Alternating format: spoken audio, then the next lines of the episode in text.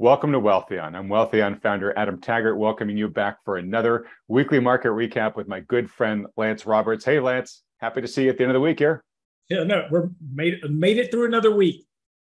made it through another week, and you know, I got to imagine this week wasn't as bananas as many of the ones you've had recently. So hopefully, you got a chance to just catch your breath a little bit. No, it, um, it was it was it was about as bad as it's been lately. So. All right. Well, look, markets were relatively range bound uh, yeah. this week. Um, interesting. Friday end had a very interesting end of the week with some of the things going on, um, both in terms of you know Fed leak and stuff that the bank, yeah. uh, you know, emergency measures the Bank of Japan suddenly having to do. So it got a little bit crazy right here at the end. Um, but why don't you tell us uh, what what what drove the action this week for you? So it was interesting. Um, so we were actually looking at the you know so every week we have our investment committee meeting, you know, we sit down and we analyze returns for the, our benchmarks, the market, our portfolios, et cetera. And it was interesting because with all the volatility since uh, go back to October the 1st, we come out of the gate, two big up days. Then we fall to new lows with a CPI report. And then when we hit the new lows on the CPI report, then we rocket back up five and a half percent. We rally for a couple of days and sell off after that. And so with all that volatility, you know, we were actually up yesterday. So at the close of the business on Thursday, we were up 0.7% for the month. Um, with all that volatility, it's like, as, and, and, you know, you're kind of looking at it going, that doesn't seem right because it seems so bad. It seemed like there's a lot of selling, you know, all of this whole month has just been, you know, just sell day after sell day, but it really wasn't the case. You've had these big, strong up days that have kept the index kind of positively biased. And so you know this is this is that kind of as we talked about before that's how bear markets work. You know they just kind of grind on you and grind on you. It's like man you know everything i do it doesn't work and nothing's working. And you know it's just that kind of market. And, and that's the that's kind of where we were going into friday. And then on friday of course you know if we started out lower in the mornings you know we were looking at the futures friday morning and we were going to break back below the 20 day moving average so that would set the market up to retest the lows that we set earlier in the month. So that wasn't good. And then we had a couple of things come out, which was the Bank of Japan intervening in the currency market. That's a lost cause. They've done this. They've done this three other times before. You get this. You get this. You know, Japanese yen dollar trade that helps boost stocks short term, but that fails like the next day because the, Japan's got to choose between either yield curve control or bailing out their dollar. They can't have both. So, you know, what, go ahead. Nope, no, it's not in violent agreement. Okay. so they're going to have to choose. And, and whatever, whichever one they choose, it's not good for them. The, you know, Japan is fine, you know, for long, for years now, um, you know, the last 12 years at least, it's, it's been a common theme that Japan was a bug in search of a windshield. Well, they finally found the windshield. So now they're in a really bad position. Then, of course, uh, what really got the market going on Friday was Nick Timiraos, who writes for the Wall Street Journal. He is the golden child for the Federal Reserve. He's kind of their mouthpiece, making some overtures that very likely the Fed is going to start to slow their pace of rate hikes coming into December. Right now, futures were pointing at about a 75 basis point rate hike for November and December. And the commentary this morning from Wall Street Journal was is that that the Fed will start to try to talk that back to 50 basis points in December, trying to start to slow the pace of rate hikes. Of course, the Fed's walking a very fine line here, which is how do I rate sending them running through the roof and creating more inflation? So it's a really fine balancing act that the Fed's got to work with, and we'll see how they how they handle this. Because now remember, coming up, we've got November 2nd, 3rd is the Fed meeting. November 8th, which is the following Tuesday, is midterm elections. So over the next three weeks, we've got a lot of stuff going on with the market. All right. Um, okay. So you you just talked about the elections. Um, uh, I guess first question is is uh, I'm sure the Fed is feeling some pressure from the administration right now, which is just say do what you can to just make things look as good as you can until the elections happen. Um, and I would say the Fed hadn't been helping the administration all that much the past couple of months. I mean, it's it's it's things have been pretty grim from people's personal feelings about the economy. Um, so uh, maybe that's some of the reason why the Fed was jawboning this morning. Who knows? Um, do you expect after the election there to be kind of like a all right we don't have to prop it up anymore i mean do you expect sort of like a cleansing of, of, of bad yeah. news coming out or, or, or yeah. important decisions that move the markets down afterwards well i think what you're going to see more of is a lot of this really good economic data that we've been having lately we'll see all that get revised and we'll we'll see you know as we get into 2023 we'll start getting revisions to jobless claims and housing and unemployment rolls and all this there'll be sharply negative revisions and, and things will be things are and it doesn't take a rocket scientist to figure out right now that that things on the ground if you just talk to your neighbor talk to your friends talk to your relatives you know everybody's just trying to figure out how to make ends meet and get by. And, and that's certainly not conducive to the strong type of economic growth numbers that we've been talking about lately. On the unemployment side, CEO confidence is at record level, you know, pushing record lows in terms of their confidence. CapEx is dropping sharply. And, you know, but yet we have this robust hiring that's going on every month. And, and that, and, and look at small business reports as well. You know, their, their views aren't that great on hiring either. Uh, you know, a lot of CEOs talking about hiring freezes, not hiring workers. Maybe we haven't laid off workers, but some of these strong employment reports certainly are a little bit suspect considering some of the anecdotal data. Now, maybe it's maybe it's I'm completely wrong, and maybe that data is right on tack, but we've seen post-election cycles before how you get big negative revisions to data. Right, right. You you you kind of the window dressing stops, or they they yeah. remove the lipstick from the pig, however you want to call it. But okay, exactly. and that's not look look it's not conspiracy theory. All we know is that historically, post elections, we see negative revisions to data. So yeah. that's all I'm yeah. saying. I'm not, I'm not trying to make some, it's, it's election fraud, right? No, it's not that. It's just, this is what we've seen historically. Right, right. And I mean, we've all lived through enough political cycles to know that, that yeah. they do everything they can to, to, you know, drum up as much rosiness as they can while people are walking into the election booth. So wouldn't, wouldn't be a surprise. Um, so are you also concerned that um, a couple couple weeks back you had said, "Hey, look, uh, markets were really oversold. Um, you weren't surprised by the violent bounce that we had off of the the day low of the um, CPI release, um, that that very violent one. I think it was like the third biggest reversal in, in market history. Um, but if I remember correctly, I think you said um, the the danger here for the market is that it kind of goes sideways for a while and it starts burning off the oversold uh, degree. Yep. because the past but definitely this week and maybe even part of last week into this week the, the market really hasn't when you look at the beginning and the end it hasn't really gone all that far. It's pretty range bound. Are you concerned that we might be burning off that oversold condition?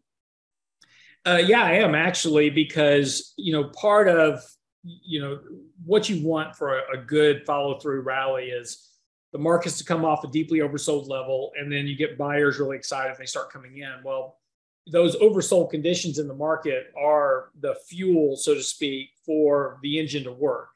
And when we, you kind of just trend sideways, you burn off a lot of the, the buyers that are going to come in. They they come in to buy because they're trying to buy the bottom, but then they keep getting met with sellers, and you kind of just burn up the capital that was going to be put to work, you know, in stocks. Now we haven't done that fully yet. We've done a little bit on a real short term basis, but there's actually been some pretty good positive technical developments. And I'm going to have this in this weekend's newsletter. So if you go to our website, realinvestmentadvice.com, um, I'm talking about a couple of things this weekend. Uh, the first is is that we bounced right off the 200 week moving average. So that bullish trend support that we've had going back to 2009 held at least at this point. So that was that's positive from that set standpoint. Um, the other thing was is that as the markets were making new lows, and, and as we got that CPI report, markets broke down to new lows and then reflexed off of that. Prior to that, actually the, the, the moving average convergence divergence indicator, that's called the MACD for slang, and also the relative strength index, RSI. Those both of those indicators, which were oversold, actually started rising before the market. While the market was making new lows, they were actually turning up. And that's what we call a positive divergence. And so that positive divergence is actually a fairly decent sign. And we can put on top of that that despite that sell off in the market on the CPI report, volatility actually went down that day. So we haven't seen volatility spiking. That's a good sign. We've got this positive divergence in technical indicators. That's bullish. And you kind of got some price action here that's starting to improve. We went above the 20 day moving average. That's been the trend line resistance, you know, during this entire decline since the August peak. We got above that. And now there's kind of a clear uh, and then we came back down and retested it, and Friday bounced off of that fairly sharply. So now we've got this kind of setup here that's a little bit bullish and kind of is an open window to about 3,900 on the S&P. If we can get to that point, that's where the 50, 100 day moving averages are sitting right on top of each other. I would sell some there. And then if we get above that, your next target's 4,000, 4,100, where the 200 day moving average is. I would sell a lot there. Okay, um, and, and, on that point, uh, you know, we we have the election coming up. One things markets like is for uncertainty to be removed, right? So we'll at least know what the results of the elections are. Um, it probably highly likely will be at least a gridlocked Congress, which markets tend to like too, right? Um, just means the rules aren't going to change probably for a while, which markets like. Um, and then third, um, we are beginning to approach the end of the year, and historically, you know, you sort of have the Santa Claus rally. Um, do you think there could be one this year? I mean, it's been a crazy year. Yeah. Um, a lot of people might think, ah, it's type of year Santa's going to skip, but a lot of people might say, no, there's been a lot of pain this year, you know, and that increases the odds for a better end of the year. Um, no, not yeah. asking you to predict what's going to happen, but but is there is there a decent enough chance one could happen that we should be yeah keeping an eye out for the probability well so so first of all you know santa claus what is santa claus rally right so you know that's the it, it sounds so christmassy right, right. all that is is you know right at the end of the year so so two things happen in december and in a normal year and i'm going to say this is not a normal year because we've had so much selling already we've had more negative days this year than any other market year you have to go back to 1974 to find a year with more days, and we may actually surpass that um, this year. We'll see when we get to the end of the year. Um, but we've had a lot of selling this year. So mutual funds, hedge funds, pension funds, they're all holding a lot of cash right now that they've got to get invested by the end of the year. Now, normally, so let's back up for a second. So normally, there's two things you can kind of count on in December that as you're going into December, you always want to sell right after Thanksgiving. Take some profits right after Thanksgiving because going into the first two weeks of December, all the mutual funds have to distribute capital gains, interest, and dividends. And so you get the selling pressure in the market. So generally, you can almost always count on a bit of a correction in the markets. Now, I'm not talking about a lot, but the markets will go down two, 3%, something like that.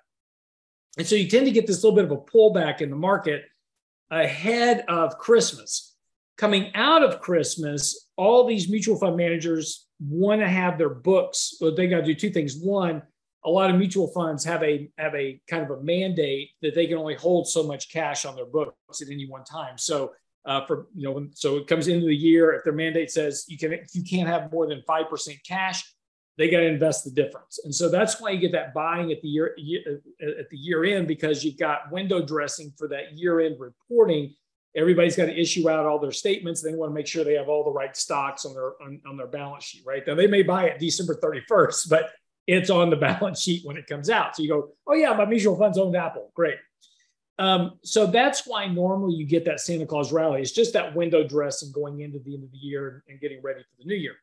Now, that also goes for the first five days of January. Everybody's like, well, first five days are always good. That's because everybody's putting their assets on the books for the year. So that's the other the, the other side. So you got these kind of two bullish actions.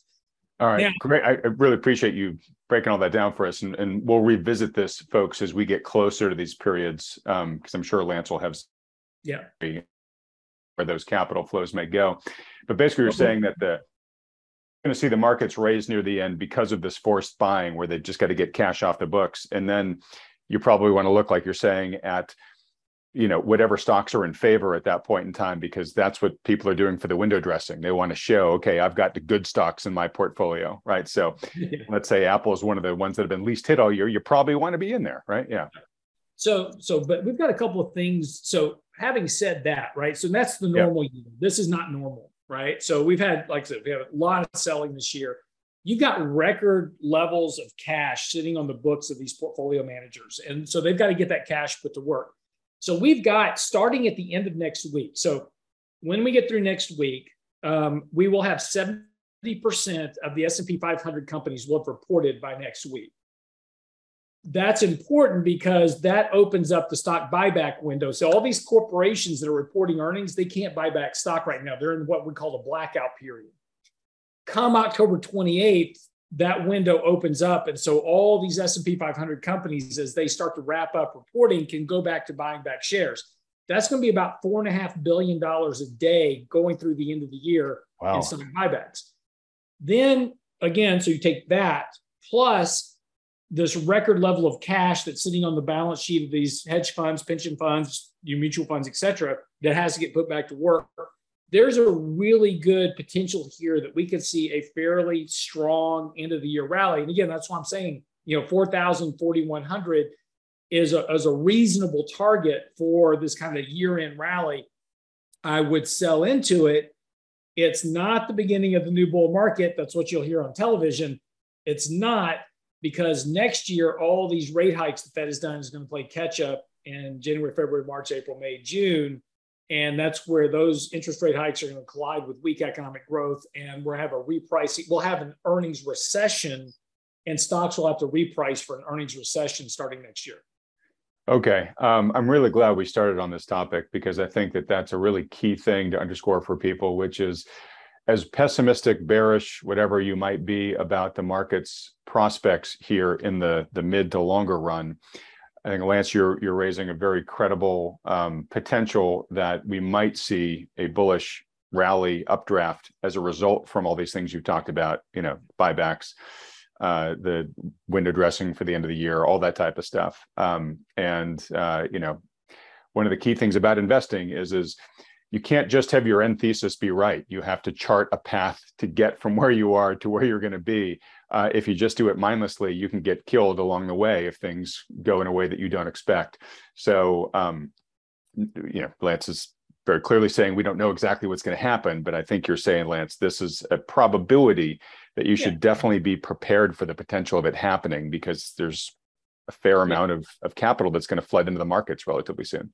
Yeah, and, and again, you know, look, does that mean it has happened that way? No. I mean, you know, look, we've got a risk here, and to your point, there's there's a, a real risk that the Fed breaks something.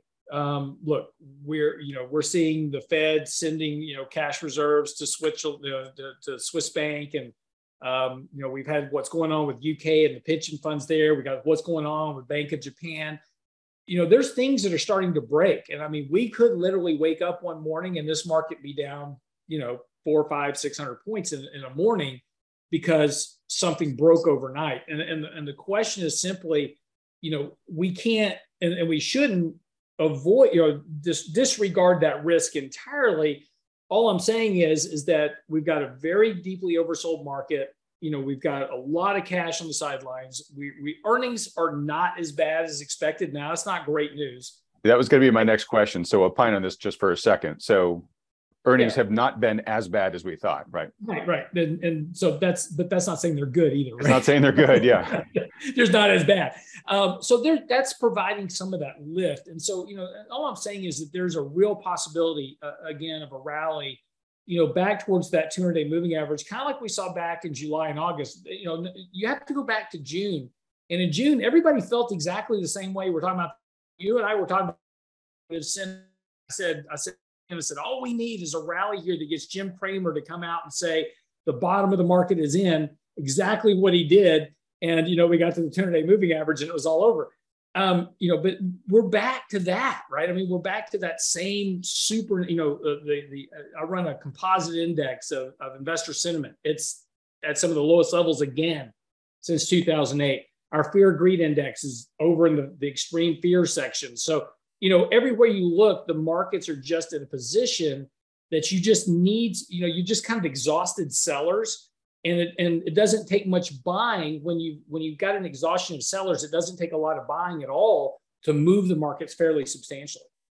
All right, and and and this is again, folks, why this is such a challenging year for investors is you know, there's, there's a, yeah. Well, there's a lot of shoulds. There's a lot of things that should be happening right now. Um, but then there's a lot of things that Lance is talking about, these sort of cross currents that can take the action in a totally different direction, you know, for a material period of time. And so you got to be, you know, you, you can't have an all-in-one allocation.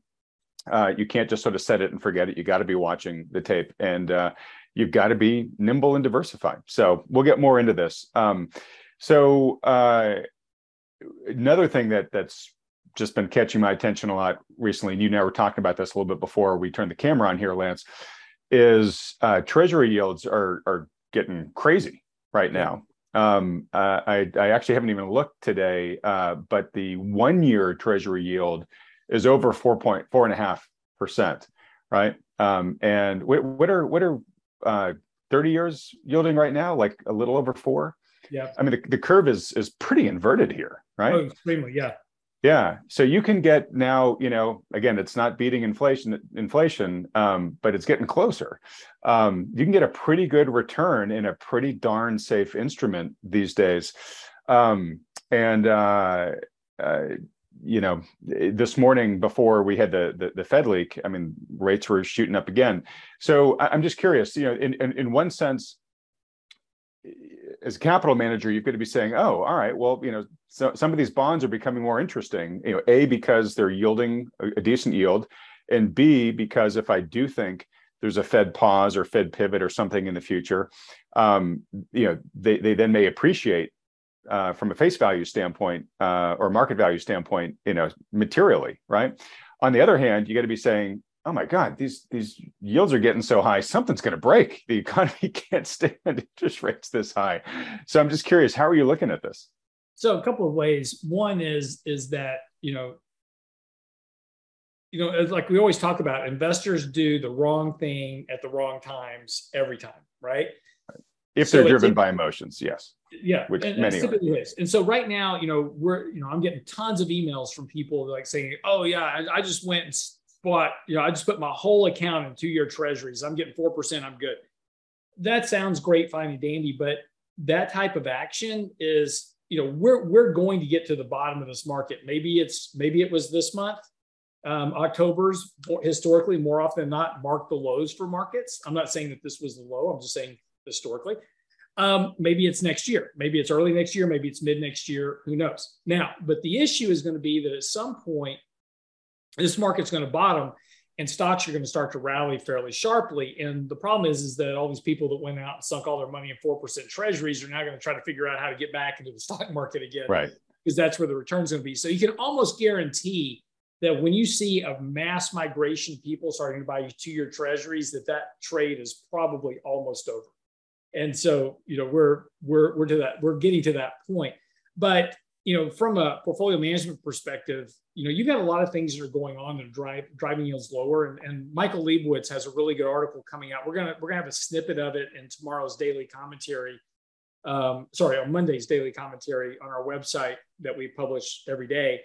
Um, but talking about mortgage-backed bonds and how the creators of mortgage-backed bonds have to hedge that risk and they hedge that risk with with treasuries. And so when they're trying to hedge the differentials between mortgage bonds and treasuries there's an arbitrage that goes on and they wind up having to sell treasuries which has been putting a lot of downward pressure on treasury bond prices. That's just one aspect of stuff that's happening. Because if you actually take a look at foreign inflows into treasuries what you would expect you've actually had a good bit of foreign money coming in. You've had foreign buying coming into long dated treasuries because they're they're moving money into the US dollar as reserve currency. And to hedge off their currency risk as our dollar goes up and gets stronger, their, their currency is going down. So actually foreigners are, are doing a lot of buying of treasuries here. We just had more net selling at this point, but that's about to end. And, and so we're about to get to that point where you're about to get a fairly sharp reversion in yields and bond prices. And that'll, that'll come corresponding with, um, you know, the Fed realizing that they've broken something. But in the next few months, you know, you're going to see a pretty sharp reversion. I, have made a personal bet on this in my own trading account. So we'll, we'll, at the end of next year, we'll talk about how well it worked out or not. All right. Well, look, um, so, uh, you know, again, lots of opportunities here. People can keep people can put capital to work right now in some of these instruments and get a decent return. I, think Lance is saying, be careful not to go too far out because you might miss the party being locked up in this stuff. Um, real quick, and I ask this for the general viewer, but but also to be honest for myself too. Um, I have recently bought um, some treasury bills um, of different maturities. Um, I've got a bunch that just are rolling over every month. Um, I've got some three months, some six month. Uh, I put some in a one year. Let's say you're right. Right. Let's say that that the bottom is or the the, the peak in in uh, rates for the treasuries is tomorrow, and they start coming down. If you bought a bond from the, the Treasury through Treasury Direct, mm-hmm. you can actually transfer that to your brokerage account and sell it in the open market, right? So you're not necessarily locked in for for no, the next year. No, no, it's not. It's not a function of illiquidity. That's not what we're talking about. It's it's a it's it's it's complacency, right? So here's what happened, and, and it's it's psychological. This is what happened in 2008.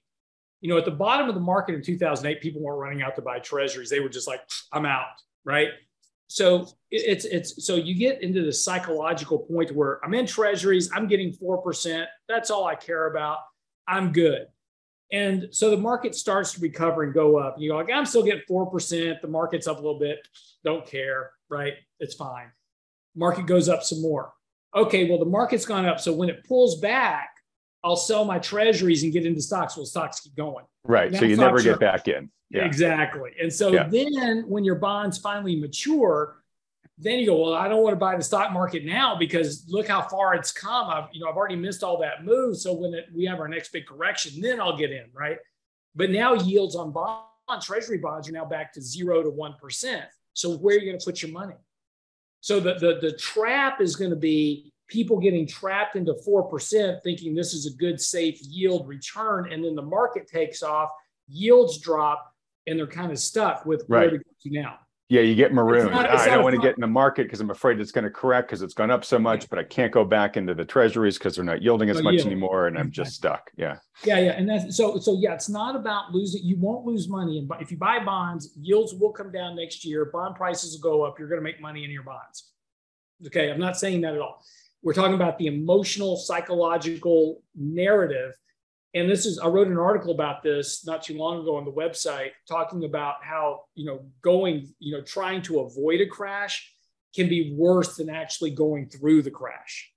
Right right. Because, there's that old famous peter lynch yeah. you know more money's been lost waiting for the next yeah.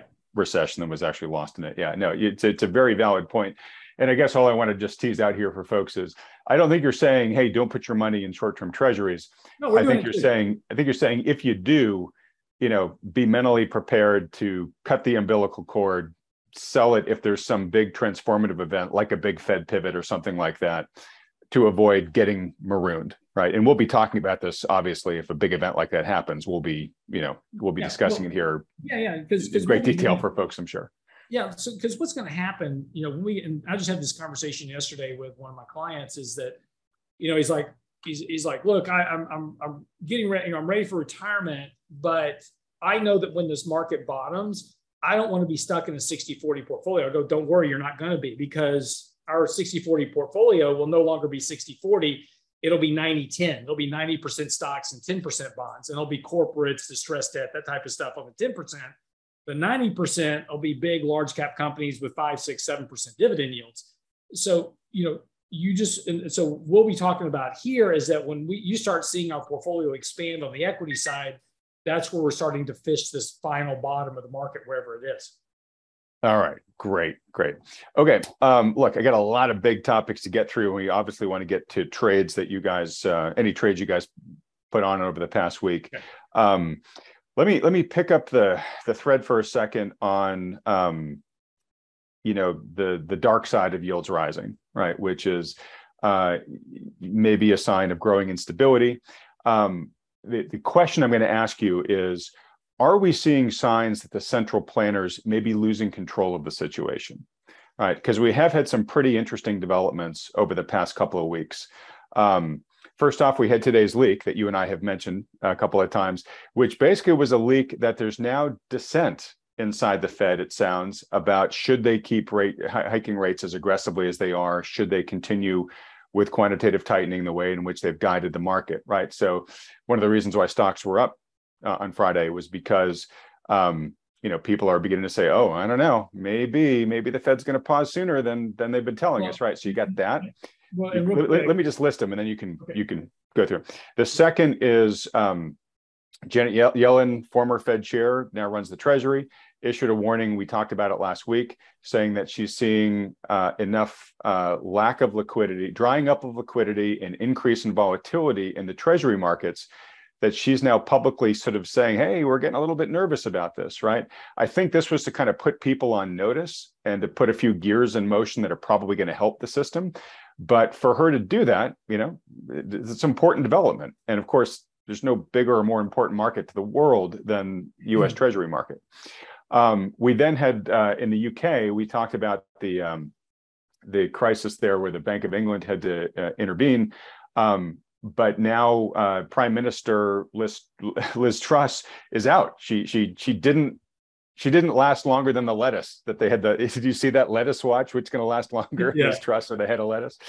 Um, uh, and, and, basically, what that means is is uh, there was a clash of policy there, right? You know, you had the Bank of England that was hiking and about to tighten. Uh, Liz Truss wanted to push through uh, a big tax relief package, which would have been stimul- stimulative, right? So Bank of England putting on the brakes, she wanted to put on the gas. Uh, that created the dyspepsia that the the markets went through, but it ultimately cost her the prime ministership, right? So this is a, a, a good example of a central planner who had a plan and it just blew up on them, right? Last, and we talked about this briefly too, uh, this morning, before the Bank of Japan intervention, the yen was spiking above uh, 150, which was uh, you know a, a, a, number we haven't a weakness versus the dollar we haven't seen for an awfully long time.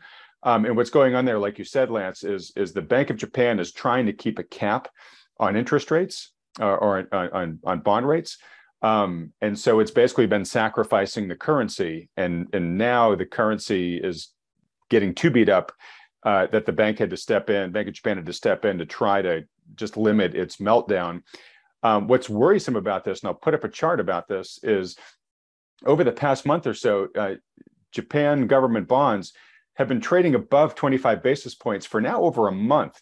Um, and what this is showing is that the Bank of Japan is now not succeeding on either of what it's trying to do, right? It, it basically has to decide do I want to sacrifice the currency or do I want to cap yields? And the problem is, is it's not being very successful at capping yields, and the currency is melting down faster than it wants. So, all of these are examples of things going in, in, the other direction than the central planners want them to go. So, I'll let you comment on any one of those that you'll like. But the big question is, is are these signs that despite all their you know assurances to us that they got everything under control that things are beginning to slip through their fingers no, and that's what I was saying is that, you know, first of all, it's not just the Fed whisperer out today that's, you know, making a note about the Fed. Mary Daly's also been um, kind of dropping some some kind of lines that may be hinting towards you know kind of slowing the taking the foot off the gas right right, right. and just for folks she's the president of the san francisco federal reserve correct um, and, and we may see some more of that. Now, uh, unfortunately, the Fed's about to go into blackout because their meeting's coming up in uh, two weeks. So they're about to be in the blackout period. So we're about to stop hearing from the Fed altogether, which will probably leave some hints coming through Nick Timiraos through the Wall Street Journal if there's going to be any kind of potential policy changes. Uh, I'm sure we'll get some leaks out from the Wall Street Journal kind of trying to set the market up for what the, the Fed may or may not say, right? So we'll, we'll, we'll get that. But you know, you, you started this comment out by saying that the Feds had, you know, you know, could the Fed be losing control? I'm not sure they ever had. If if road straight, right, and I'm in a car and, I'm, and my car's got good alignment on it, I can take my hands off the steering wheel and the car will keep going straight down the, the freeway, you know, for quite a long time. And it may appear to everybody else in the world that I'm in control of the vehicle, but you know, we're not right?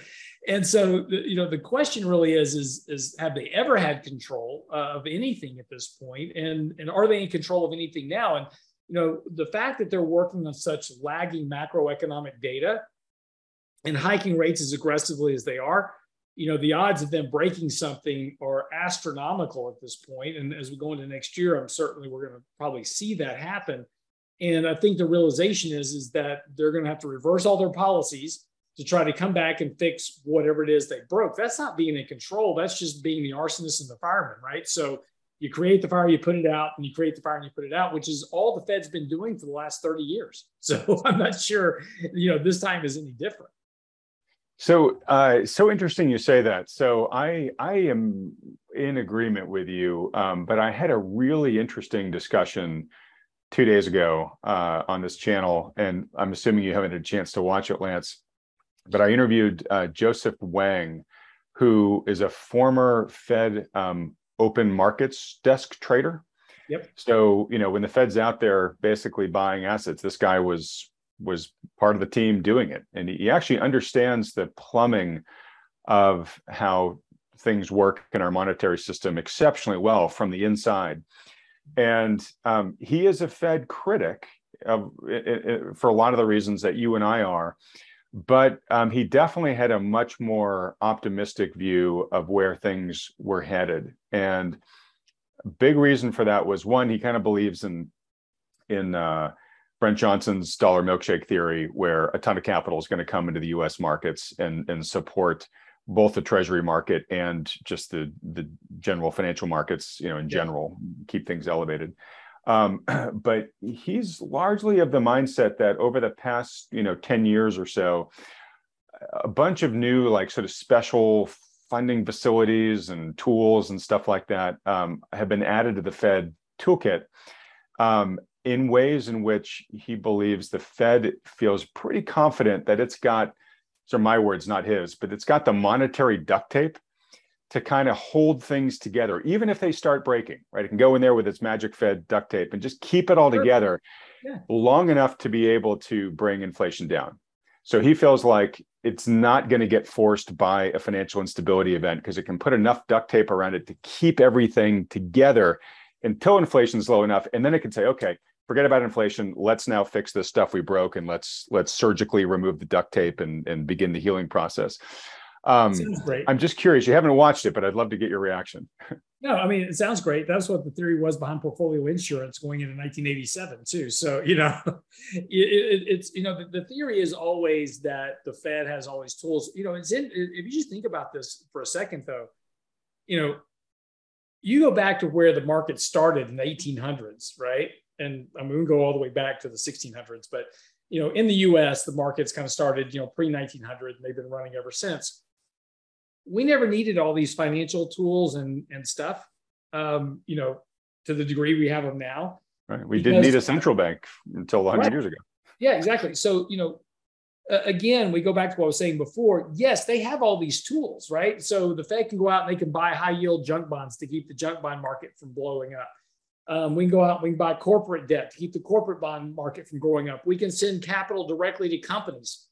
We can do all these things that we've done, but is that really helping the problem, right? Are, are you solving problems or are you just creating more problems of increased levels of debt, wealth inequality, corporate inequality, uh, corporatism versus capitalism. You know, all these things that, that we talk about and everybody complains about are all can be directly linked back to all these band-aids that we've been slapping on the system for the last 10 years instead of allowing the system to go through a, a, a debt reversion and getting rid of the debt and getting and, and allowing companies to go bankrupt. And, and again, you know, this is the, the choices that we're making, which is, yeah, you know, we have financial instability. Well, the reason we have financial instability is because the shit was broken to start with, right? And all you've right. been doing is Be- just because we kept intervening.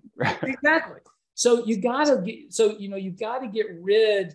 You know, look, if you're going to cure an illness, you got to get rid of the bacteria, right? And and so we've got all these zombie companies. We've got all these other co- corporations that are just subsisting on, you know, government largesse for, from a variety of standpoints, low interest rate environments, all these type of things um, we wouldn't need that if you said, look, we're not going to bail you out. If you, if Boeing, sorry, buddy, if, if y'all are going to spend five years buying back your own stock and have no cash in the bank and then you get into financial trouble, you're on your own. You know, all of a sudden, corporations are going to start acting differently about being better corporate stewards of shareholder money and corporate money than they were previously because they don't have that backstop. Everybody's just becoming dependent now on the life support system and we can't get off of it. Every time we try to get off the life support system, everything crashes. So, yeah, they may have all these band aids and buckets and everything else to bail stuff out with, but you're not making anything better. That's just the life support system. They're putting the patient back on it again. Well, really well said there, Lance. And, uh, and I totally, I mean, I, I, I, I agree with you. Um, I'm reluctant to discount too much of what what Joseph said. Um, he's a smart guy. Um, he's actually written books about sort of how all the monetary plumbing works, and he, he really, no, I think, has a a much yeah, a much greater. Right, but don't misunderstand what I'm saying. He's right in what he. Oh, says. I know. Yeah. Right. Yeah, yeah, I, I, not, I, but you're not fixing anything. You're not fixing the problem. No, exactly. And I said earlier, sort of about the market. There are lots of things that should happen, right? It doesn't mean right. they're going to, in the way in which our system's being run. But the, the, the, key thing I just sort of wanted to underscore, and, and folks, if you haven't watched that interview yet, I highly recommend that you do. I'll put up a link to it right here. Um, but there's a, there's a lot of people, and I think we've bandied this around on this program a fair amount of times too, Lance, which is the Fed's going to hike something until it breaks, and then it's going to be forced uh, to you know pivot because it broke something and has to prioritize fixing that over inflation. Um, not saying you know Joseph's 100% going to be proven 100% right here. I don't think he's saying that either, but um, he's basically saying probability wise, he's not that worried. He thinks the Fed can kind of keep the whole jalopy together long enough to kill inflation. So all, all I'm trying to underscore here yeah. is is that it's one more probability that if you are building your investing thesis around a pivot, you should definitely have some part of your your strategy saying, okay, what if I'm wrong? What if that pivot doesn't happen on the timeline I think it's going to? Yeah, um, that was that was that was one of the key things I took from that. The other the other right, interesting thing I took from the, oh, go ahead. But also to, but no, also to that point though, if your whole thesis is the world's going to come to an end, and so you're you're basically invested in gold, beanie weenies, and bunkers. That's also telling you that that one-sided bet may be wrong. So you need to be hedging for that too. Right? Exactly. So if they can avoid financial instability, then the end of the world is not going to happen. Right. Right. Um, very, very good point. Um, all right. The other thing you mentioned that I, I, don't want us to get into too much here, simply because um, I didn't get into it as much with Joseph as I wanted to, to really be able to to talk super articulately about it. But he I asked him about um, monetary uh, stimulus versus fiscal stimulus, and he basically said, "Yeah, I'm in Congress, so they're going to do whatever they want." And you know, I sort of asked the question, "Yeah, but don't they basically need the Fed to fund Congress's fiscal stimulus?" And he said, "Not really." He said that Congress basically has its own money printer because it can create treasury debt at will and you know whenever it wants to fund something it just needs to just you know create some more treasury bonds and sell them um, now, obviously, yeah. So obviously, if the Fed's out of the game, you got to sell it to other people. But there are other there are other buyers right now. The question is, how long can that game go for? Right? He seemed to think that it could go for a pretty long time. I don't know, not, but that's, that's something that. Yeah, but that's not actually correct because the, the, the Fed isn't the buyer from, of the debt from the Treasury. There's only 20 dealers that buy from the Treasury. So when the Treasury goes to auction, they sell to the 20 primary dealers if and then and, and that's the problem we've got with the treasury market right now. And so Janet and I'm actually writing an article following up our conversation last week. I'll have it out next week talking about this treasury illiquidity that's going on. Because the banks before for the last 12 years, the banks buy so the treasury comes to auction, they want to auction off a billion dollars. So before the banks would buy it, they'd sit on their books for two or three days. They do what's called aging the bond, and they turn around and sell it to the Fed. And the only way that the Fed can buy bonds from the Treasury is to buy it through one of the primary dealers. They credit the excess reserve account of the bank. The bank gives them the, the, the, the, the bond goes to the Fed. The Fed credits the excess reserve account of the bank, and there's your transaction.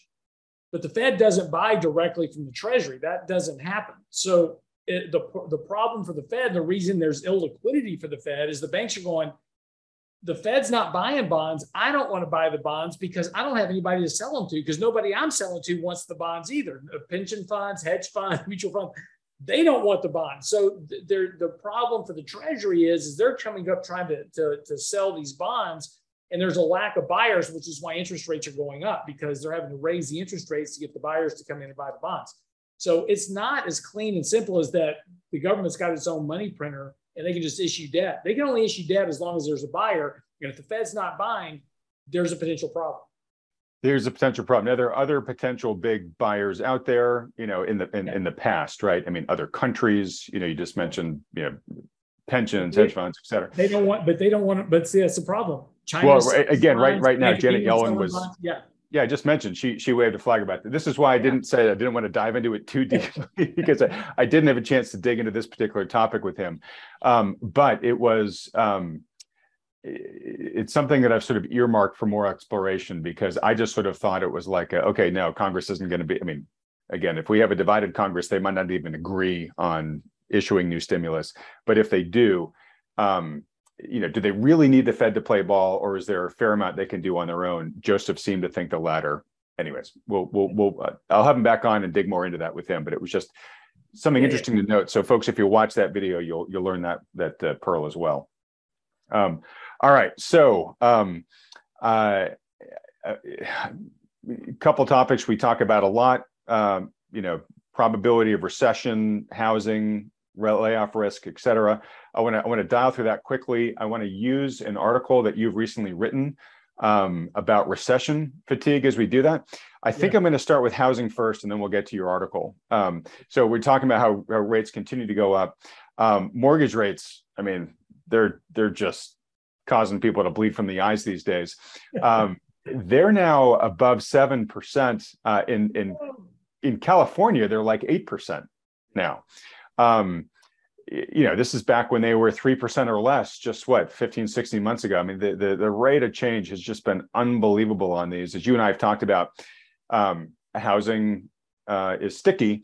And so it takes a while to see that mortgage rate fully reflected in home prices. You and I, correct me if you're if I'm wrong with this assumption, but I think we believe that housing's still got a pretty miserable year or two ahead of it here. Um, a couple quick headlines. Um, Redfin reports that uh, the US saw a record drop in home sales in September, which is the type of activity that we would expect to precede lower prices coming in the future. Um, uh, really interesting. Um, uh, there are increasing reports uh, of Airbnb bookings drying up here, which you would expect as people you know begin to if we go into recession, people stop traveling, pull in their pocketbooks. But another big issue too is that I guess there's been this like massive sea change in Airbnb where um, uh, Airbnb owners are charging just exorbitant uh, cleaning fees now, and it's probably due to some wage inflation and and you know maybe just they're trying to see how much they can get away with. Um, but what's happening now is people are beginning to opt out of staying in Airbnbs for hotels because from a price standpoint, the hotel is not only cheaper but you don't have to pay a cleaning fee on top of it. And and along with these cleaning fees, oftentimes come like cleaning activities you have to do, like you know vacuuming the rugs or doing the dishes or doing laundry as well, right? So people are kind of looking at the hassle and price of staying in an Airbnb and saying, ah, it's not working for me. I'm going to go back to a hotel. Of course, hotels. Um, they've got a lot more overhead and they're seeing a uh, reduction in bookings. And so they're starting to lower their prices, making the hotels even more competitive with Airbnbs. And the whole reason why I'm going through this is, you know, as you and I sort of been giving a nod to in earlier conversations, there's a lot of inventory now that's owned by people as these Airbnb rentals. Well, you know, once that starts starts once the bookings start drying up and these start becoming, uh, you know, cash loss, cash flow losses for these investors. Well, they don't live in these homes; they're just going to put them on the market, right? So it's one more leg that's likely going to happen to start really pushing additional downward pressure uh, on uh, on home prices here. Um, why don't I let you comment on both those two things, and I have a few more things about housing to get to. Yeah, no, I, I just think it's interesting. You know, you know, just just one thing about housing, which I think is I, I find it humorous, right? It's like, oh, seven percent mortgage rates. That's terrible, right? If you can't afford, I'm just going to, if you can't afford a mortgage payment at 7% or 8% or 9%, you can't afford the house, period, right? Um, you know, the you know people buy payments for houses, and if I'm borrowing money for 30 years, seven percent interest, seven percent interest on a 30 year mortgage for year for decades, that was a cheap rate, right? So you know we've just gotten so. And again, this goes back to the Fed, right? We've gotten so spoiled now by ultra low interest rates where you're lending money for 30 years at three and a half or four percent you know that underperforms inflation long term and you know default risk and all those other type of things we've gotten so used and so drugged to those very low levels of rates that now we're talking about 7% rates like oh my gosh i can't afford this. You know that tells you how dependent we are on debt. Uh, you know a 7% rate should not make any difference to you. If you can afford to buy a house 7% 5% 8% should make any difference you know other than your mortgage payment. But if you're going, I can't afford the house at seven. I could afford it at six, but not at seven. You really couldn't afford the house to start with, right? Just, you know, that's you know because we're talking a few dollars here or there, but it's psychological. You know, Adam, that's the big thing. We talked about this before. There's two big factors that occur with mortgage rates.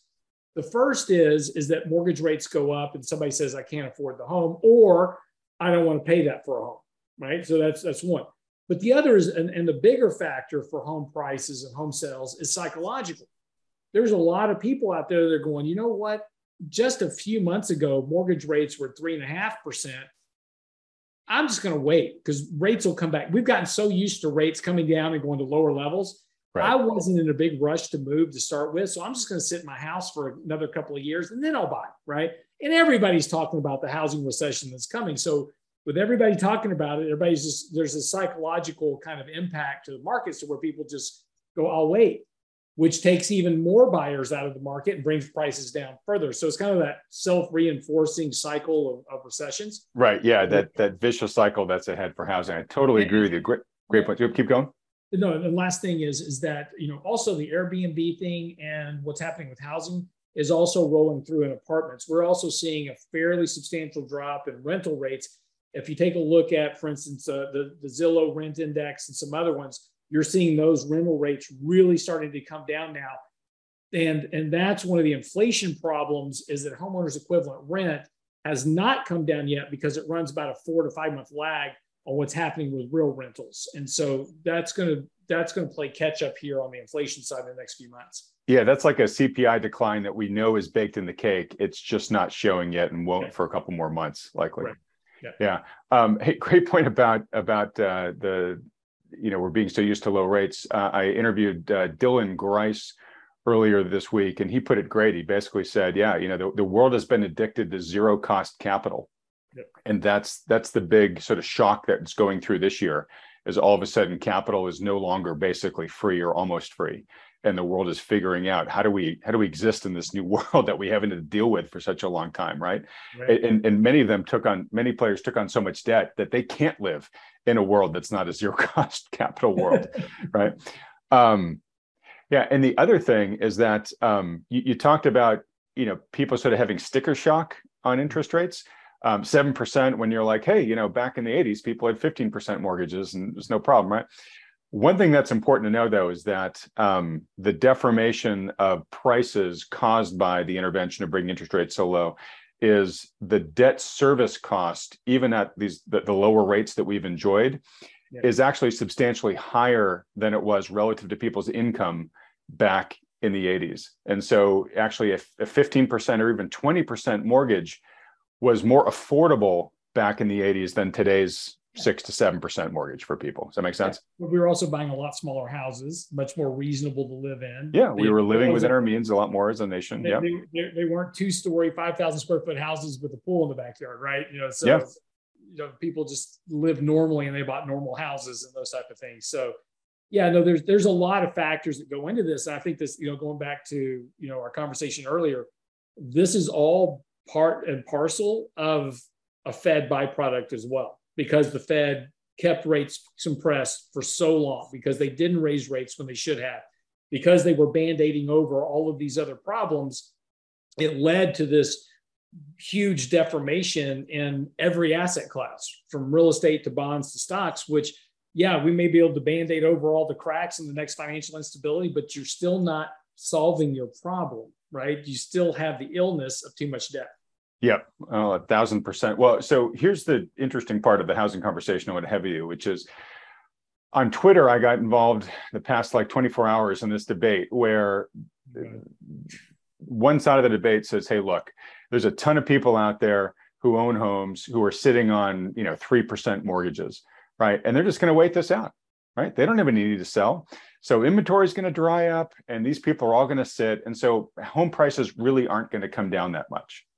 Right. And my counter to that is well, look, there's some percentage of homes that are just going to have to sell. Right. People get divorced, they die, they lose their job, can't afford their home anymore, they have to move for work, whatever. You're going to have some portion of the inventory that's going to have to move.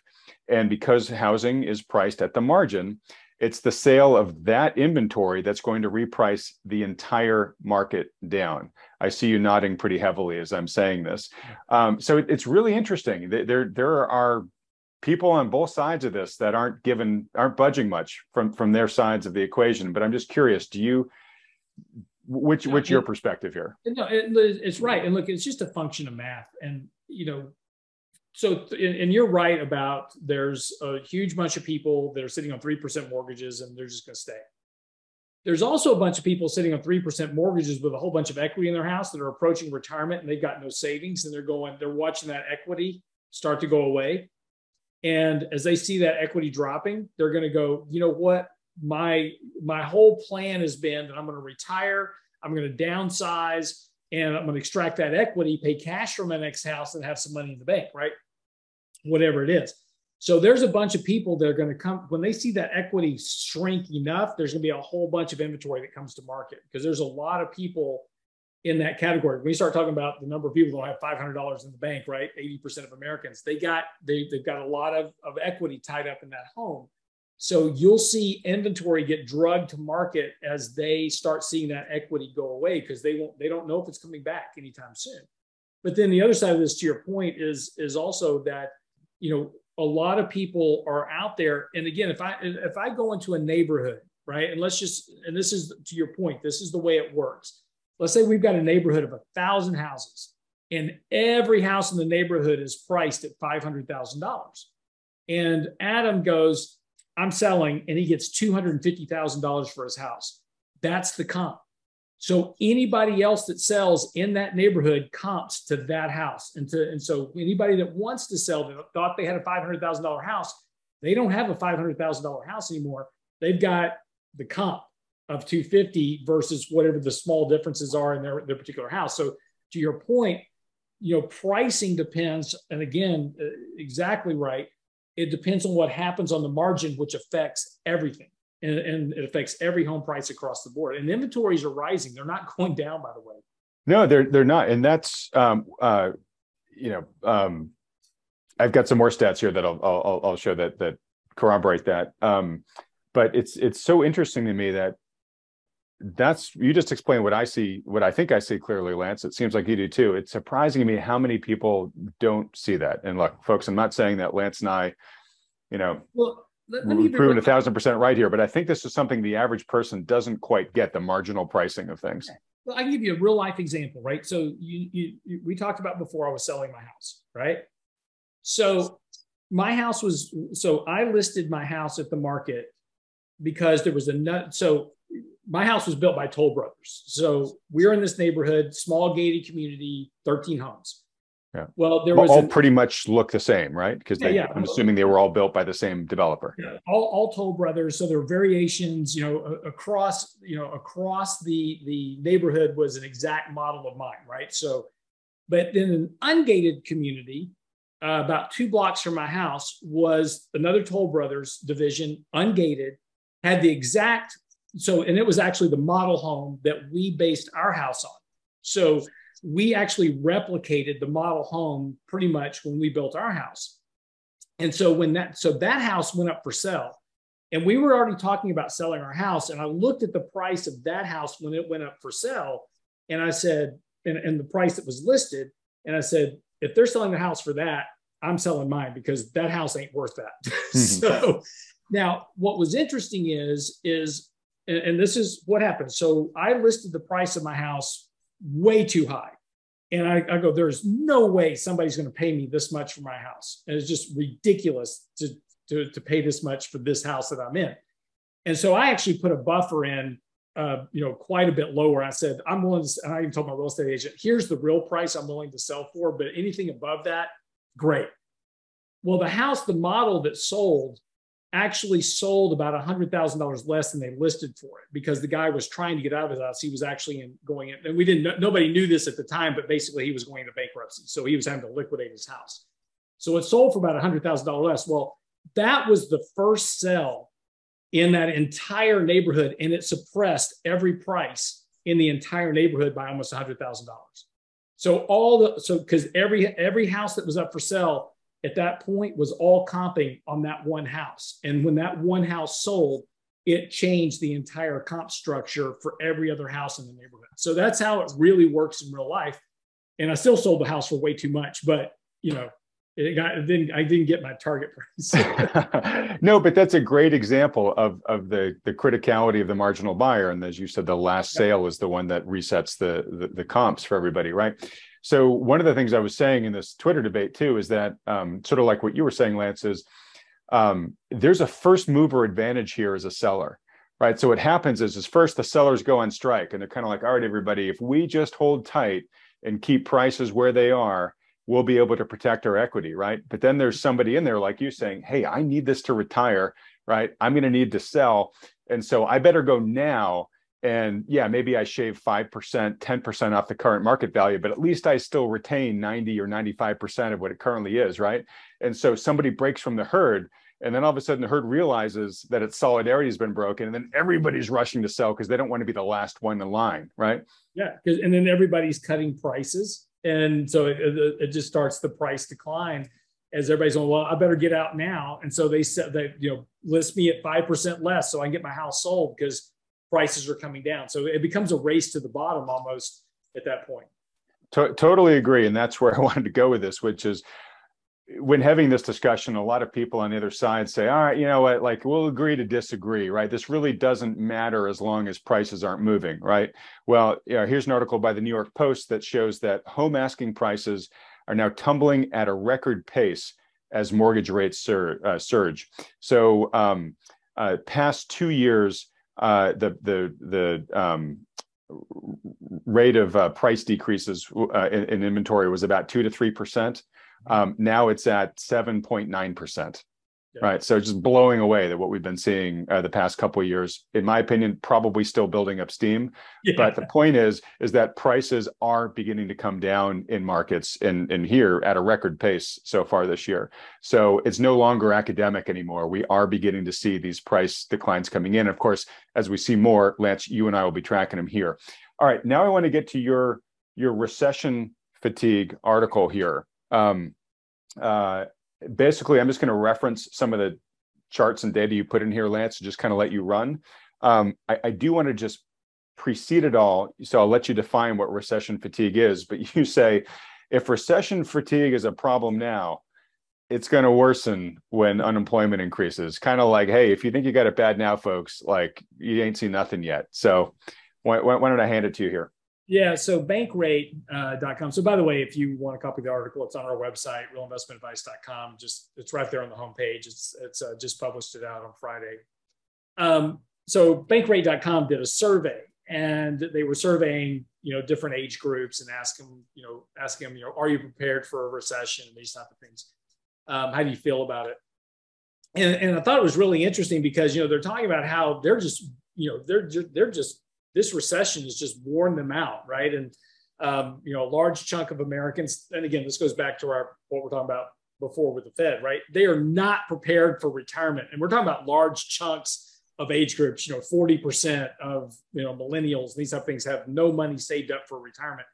So you know, it's it's an interesting you know analysis because mentally they're being worn out by a recession that we haven't officially been in yet right? So you know the we haven't had dating by the national bureau of economic research that says we're in a recession. We're about to print third quarter uh, uh, gdp which if the atlanta fed is even close to right is going to be near 3% annualized. So you have a pretty big pop in, in economic growth in third quarter and yet people feel like they're in the middle of a recession um, and if you think it's a, if you think you know high inflation and and those type of things are weighing on you now, wait until you start, you know, like the old saying goes, you know, it's a it's a recession when your neighbor loses your job, their job, but it's a depression when you lose yours. Right. You know, that's that's what's still coming, and and this whole Great Resignation thing that we've had going on, it's about to become the Great Termination, and that's just a function of, of time until we get there next year.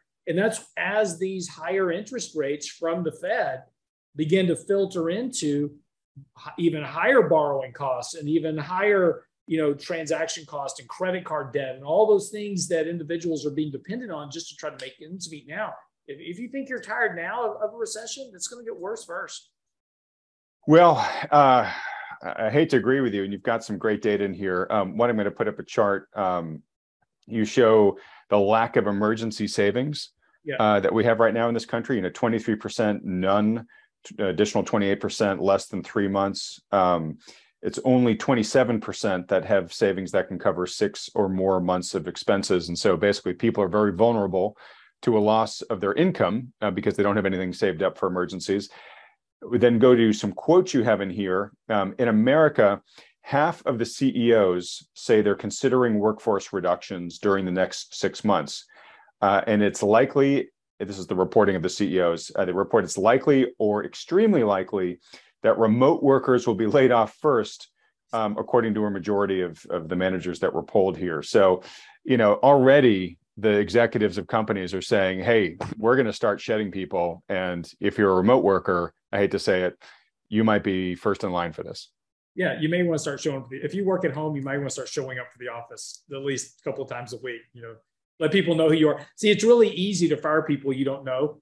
so it's like you know Jim Bob. We we hired him. He's been working at home now for the last two years. Never seen his face ever. Don't even know who he is.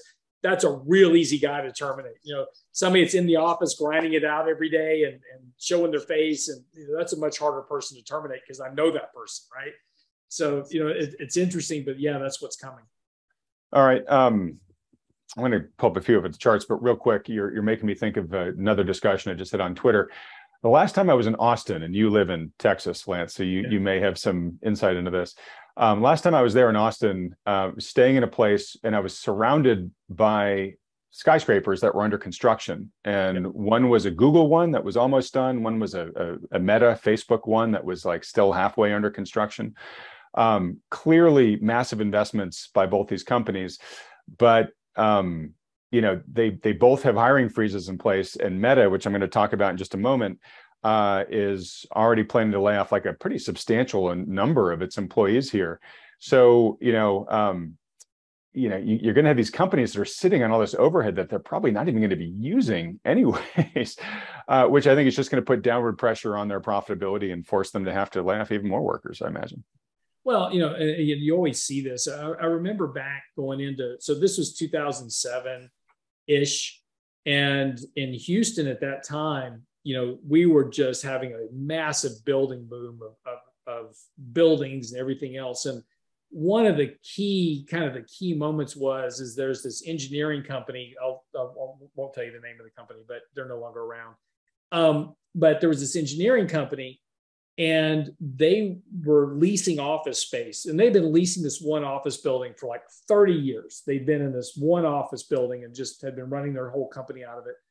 And this is 2007 everything's ginning on all you know all cylinders and they go out and build two massive buildings just for their company right? And and make that massive investment and then a year later it's all over right? They're out of business business are gone buildings are up for sale.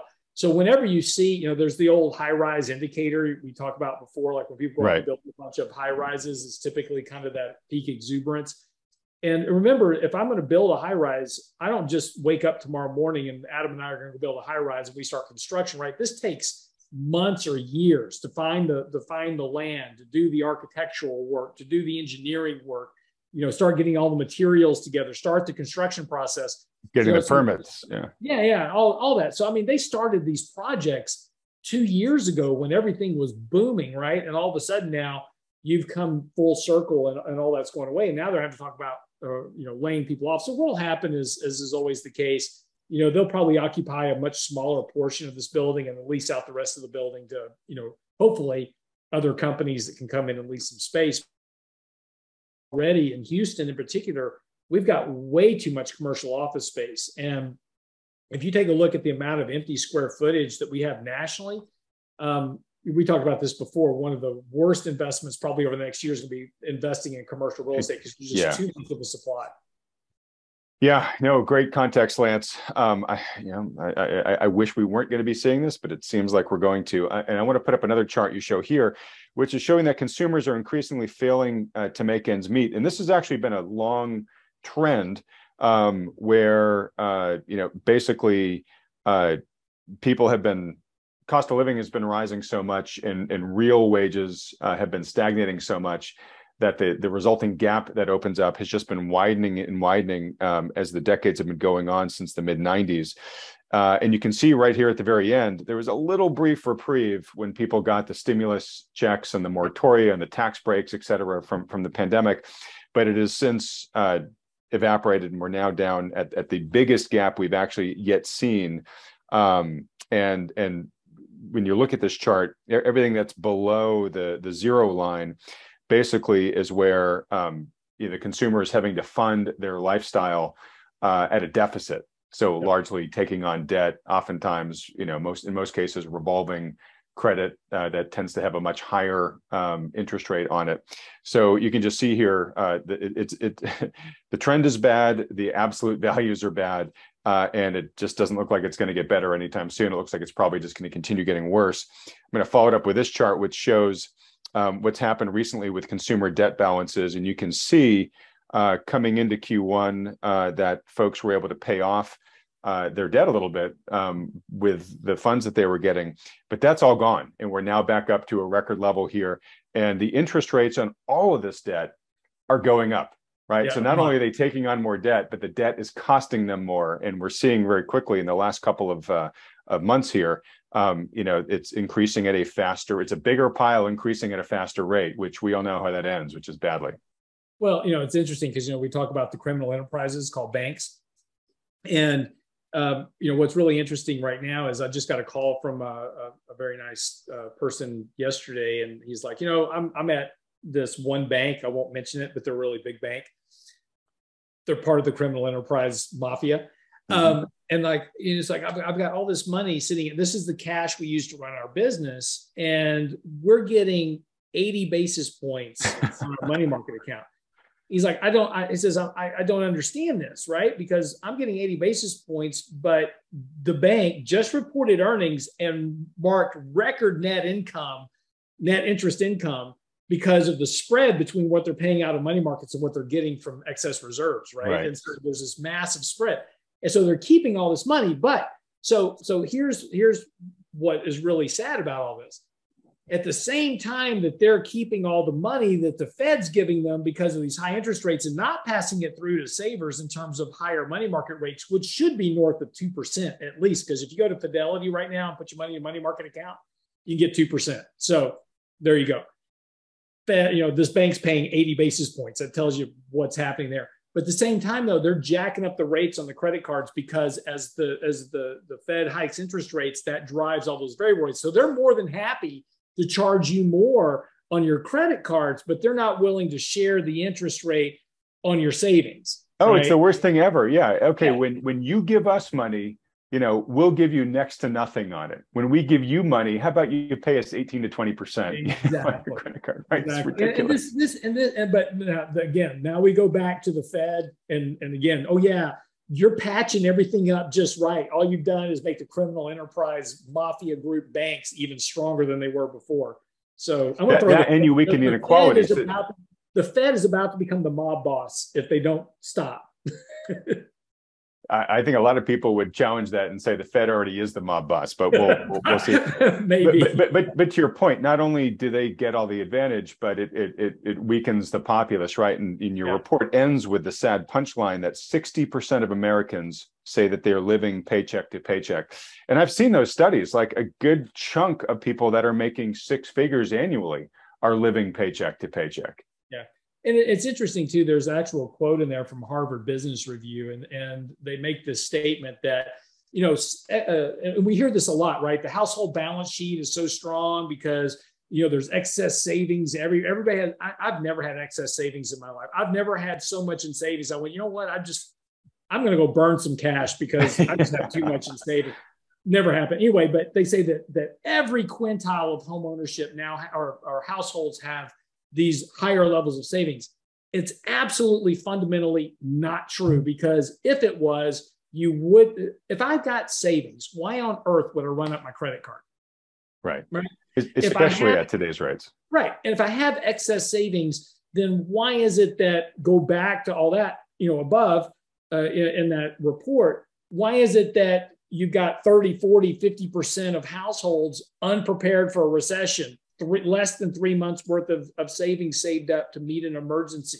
You know, why are they in record credit card debt? Why, you know, none of that makes sense yes, there is a bunch of cash out there, and it's all held by the top 10% of income earners, which is why they own 90% of the stock market.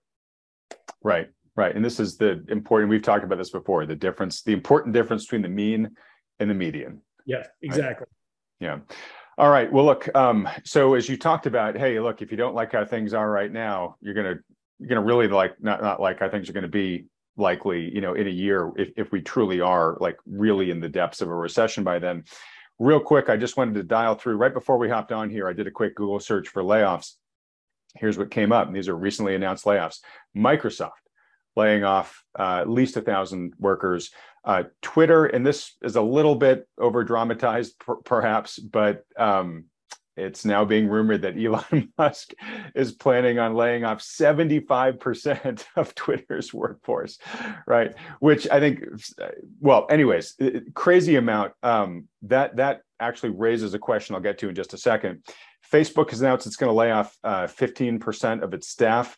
Uh, that's uh, equates to about 12,000 workers. Um, Clear Capital, a financial company, uh, just laid off 27% of their staff.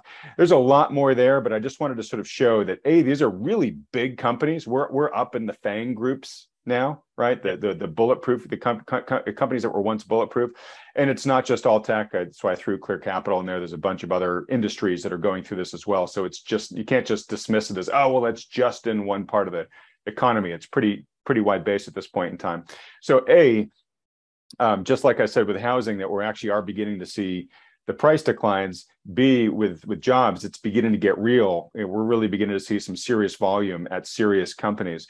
The other question too, I just wanted to kind of toss out there for you, like I almost, I mean, I, if let's assume that Elon Musk cuts seventy five percent of Twitter staff, I'm pretty sure Twitter can still run right? Yeah, maybe they might not roll out as many features as quickly or whatnot, but um, where where I kind of want to go with this is to a certain extent, there are a lot of what are called, pardon my French, bullshit jobs in today's economy. Uh, that you know, in a recession, you really find out who, who's got a bullshit job and who has an essential job, right? And a lot of us like to think that we're completely essential, but you know, when when the chips are down, you know, maybe maybe 100% of your responsibilities become 30% of somebody else's responsibilities who remains with the company after they let you go well this is all this is always the big joke right? Which is every time we go through these debt you know kind of these these government shutdowns because of some you know debate over the budget or whatever it is. And so we're going oh we're going to shut down the government. So the first thing they do is they lay off non-essential workers which is like 900000 government workers right? So they furlough those guys. They're still getting paid by the way. But if you're non-essential why are you there to start with? Right, right? begs the question we, we could take 900,000 people off of government rolls and just save a bunch of money. That would be, you know, obviously, if you're classified as non essential, you're not really essential to running the government. But no, it, you're right. You know, during, during, you know, uh, you know, growth phases in companies, you know, they just hire people. Um, you know, uh, Meta, Google, uh, Google made this statement, you know, recently, you know, they're going to cut back on their hiring and, you know, they they kind of just set their groups up and they go, y'all just hire whoever you want and just, you know, get them in and get them working. And so they just they're just on this mill of just, you know, hiring people constantly. Well, right. when you're not worried about profitability, yeah. that's the mindset. I've seen it when I used to work in Silicon Valley. Yeah. yeah. Yeah, yeah, absolutely. And then when you get when the rubber hits the road, it's like all of a sudden it's like, yeah, uh, we got a lot of people not doing anything around here, so time to go and, and that's that's coming. You know, that's just a function of time until we get there, and then then you're going to go through. So you go hiring freezes, then you do layoffs, terminations, back to hiring freezes, once you get lean and mean, you don't hire anybody back. And then once the economy starts to recover, then you start, you know, bringing people back on staff. But but the, this is the just the cycle of, of employment. And this is why if you look at a chart of unemployment, it does this spike straight up, comes down, spike straight up, comes down. You know? So, so t- t- totally agree and get it. One of the questions uh, I'm having this conversation for two reasons. One, it's people should ask themselves, "Look, how vulnerable am I?" Right? Are you and essential? how essential am I? Right? Because yeah. given what you and I see coming, there may be a lot of companies that are really going to intentionally cut to the bone. Right? Like let's yeah. let's get rid of everything we can. Right? But what I also wonder is is unlike past generations where when you've had like a massive asset bubble bursting that lingers in the national consciousness and and it changes behavior permanently and it generally takes a generation or two before you make the same mistake because you have to you have to let everybody who remembers it die off. Our generation has been through three massive big bubbles in the past 22 years right? Yep. dot com housing and, and now the everything bubble and I think the mentality is is okay, well, we just boom bust, boom bust, and and and when we when we come out of this next bust, it's going to be boom again, and everyone's going to be you know throwing money at everything again. It may not. This one might be might be painful enough where real change happens both psychologically, but also maybe with you know regulations or corporate policy or whatever. And we might not slingshot back quickly from this, um, both for the reasons I just mentioned, but also um, there's still automation that's going on here. It's still ex- really expensive to hire real people. Companies are going to use this downturn to continue to lean into automation so that they, they don't need to hire as many people back.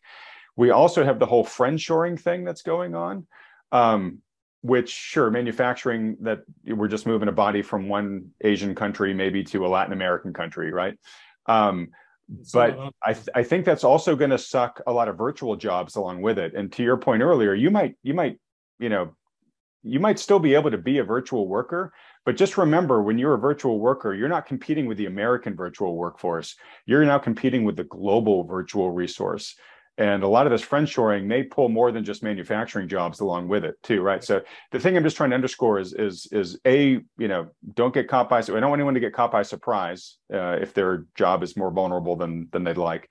But b i don't want people to have maybe a, a, a, naive assumption that okay well my job's going to come back. In certain cases those jobs may never come back for the reasons i just mentioned. Well no and look if you just take a look at the the employment reports always find it fascinating right? So we report 233000 jobs you know last month or whatever right? Where are those jobs created? Are those technology you know high end high earning technology jobs you know oil and gas manufacturing jobs manufacturing jobs in general you know, what are the bulk of the jobs being created? Yes, some of those jobs are being created and, and those are getting hired. But, you know, you take a look at those reports and by and large, you know, the biggest chunk of those hirings every time are leisure, hospitality, retail. Yeah, workers. there's service industry, low level service industry jobs in those industries. Yeah, yeah. you know, and it's, and it's the lowest wage paying jobs. Unskilled, right? yeah. Yeah, and that's where you know, and, and so you've got to really you know, look at the dynamic of the country over the course of the last 30 years, we're not heading in the direction that creates better economic prosperity. You know, the more debt, the more, you know, deficits that we continue to run, the more downward pressure on economic growth that you create, which keeps driving everybody to the lowest common denominator. So, you know, we're we're slowly migrating back in the 60s and 70s. And again, you go back to that chart that was in my report that showed you know, back in the 60s and 70s, even the early 80s, you know, those, you know, individuals between their income and their savings were able to support their standard of living and, and have excess, right? And then we get into the 90s, and all of a sudden, income and wages alone aren't able to uh, sorry income and savings alone aren't able to support the standard of living and we're having to go further and further and further into debt and as we do that, we keep dragging everybody to the lowest common denominator. Now, you know, this whole kind of political shift we did post 2008 towards more socialistic attitudes about economic activity is even making is even creating a faster uh, pathway to driving everything to the lowest common denominator in terms, terms of standard living and earnings. And, and this isn't the way that we should be wanting to head. But again, I keep going back to the Fed this is all a function of what the Fed has done. Yes, they can band aid stuff over, but they're not creating the economic structure to supply and to create higher rates of organic economic growth that lead to better economic prosperity and higher rates of sustainable inflation, which is what you want. That's the magic. That's the magic combination. If I could have 4% inflation, 5% economic growth, and a, and a six or 7% savings rate, that's economic nirvana. You know, but we're hoping to get above 2%. 2% prior to 1990 on economic growth was considered pre-recessionary. Right. and now we're just hoping to get there. Get there, you know? yeah. And that just tells you, you know, really what we've done economically, you know, politically, economically, you know, just and, and really unfortunately financially for the for the country, we just not push people in the right direction. Well, totally agree. And again, you're putting your finger on the main reason why we created Wealthion in the first place, which is, hey, if this is the world we're living in, how do we as individuals not become victims of of the trend and try to bucket and actually increase our own personal prosperity at the rate that we want. Um, on that vein, let's talk about trades. What trades did you guys make over the past week? Uh, so um, Tuesday and Wednesday, and again, if you go to our website, shameless plug, uh, subscribe to our newsletter. There's a link right on the front page. You subscribe to the newsletter. We list all of our trades at the bottom of the newsletter every week. Um, but we bought a little bit of Comcast. So we've got some tax loss sales that are coming up. Um, one of our tax loss sales, we're just kind of waiting for the right opportunity. Is is we've got a position in Verizon. We like the company very much fundamentally. Um, has a seven percent dividend yield. Um, you know, it's a very small position in our portfolio. We're gonna we're gonna take the tax loss sell on that at some point. We're gonna buy it back eventually because again, as we get into next year, uh, deep discount, value oriented, high dividend yield companies are where you're going to want to be. So we were a little bit early in that trade. So we're going to take the tax loss sell on that. But we bought Comcast, which is almost a mirror image of, of Verizon to a degree. Yep. Um, and a good way to avoid the wash sale, which you and I talked exactly. about the other other week. Yep.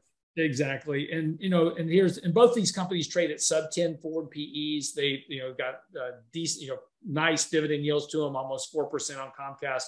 So, you know, those, those are the kind of type of companies that, you know, if the market falls apart next year, they, they've already been beaten up enough that they're not going to go down a whole lot more. So um, we picked up a little bit of Comcast uh, for that reason. And we also, because of what's happening with the net interest income, uh, we also, we had no financial exposure whatsoever. Uh, so we added a little bit of a, a, small position to Goldman Sachs in our portfolio because, you know, we just need to get in bed with a vampire squid. yeah, I, I, am curious. Just you know, wh- why a bank like that? Uh, the, the, only reason we we were debating between so so again it goes a little bit back to passive investing as well, which is you know all the passive flows. If you look at the top ten stocks in XLF, which is the Spider Financial Sector ETF, it's JP Morgan, Goldman Sachs, Bank of America, Wells Fargo. Okay, there you go. So you're just practicing what you've been preaching. Yeah, exactly. But the, the, so we were debating between an actual bank, JP Morgan and Goldman Sachs. The only reason, and, and we may have made the wrong choice, we'll wait and see. But the one thing that Goldman Sachs is doing right now is they're reorging their whole kind of business. And they went in, you know, so after 2000, so in 2008, you know, if you wanted a bailout from the government, you had to be a bank. So GE became a bank, Goldman Sachs became a bank, so they could get bailed out by the government. And so they had this banking charter and they had to do something with it. It was a miserable failure. Um, they tried this whole thing called Marcus and some other stuff. And, you know, it's just that's not their their bailiwick is not being a bank. Their bailiwick is doing investment banking and and being kind of that white glove, high net worth, you know, kind of brokerage firm.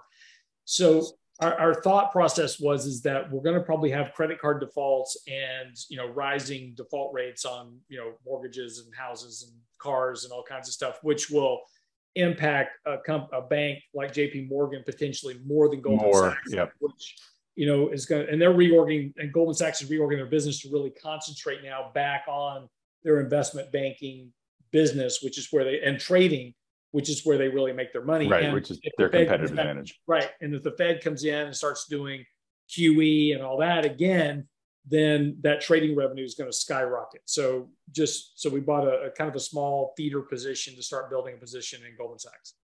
Okay. All right. Well, look, we're uh, at about the hour and a half mark, so I got to start winding it down. Um, I do want to end on something positive, and this is sort of near and dear to your my uh, my hearts, Lance. We've talked about it in the past.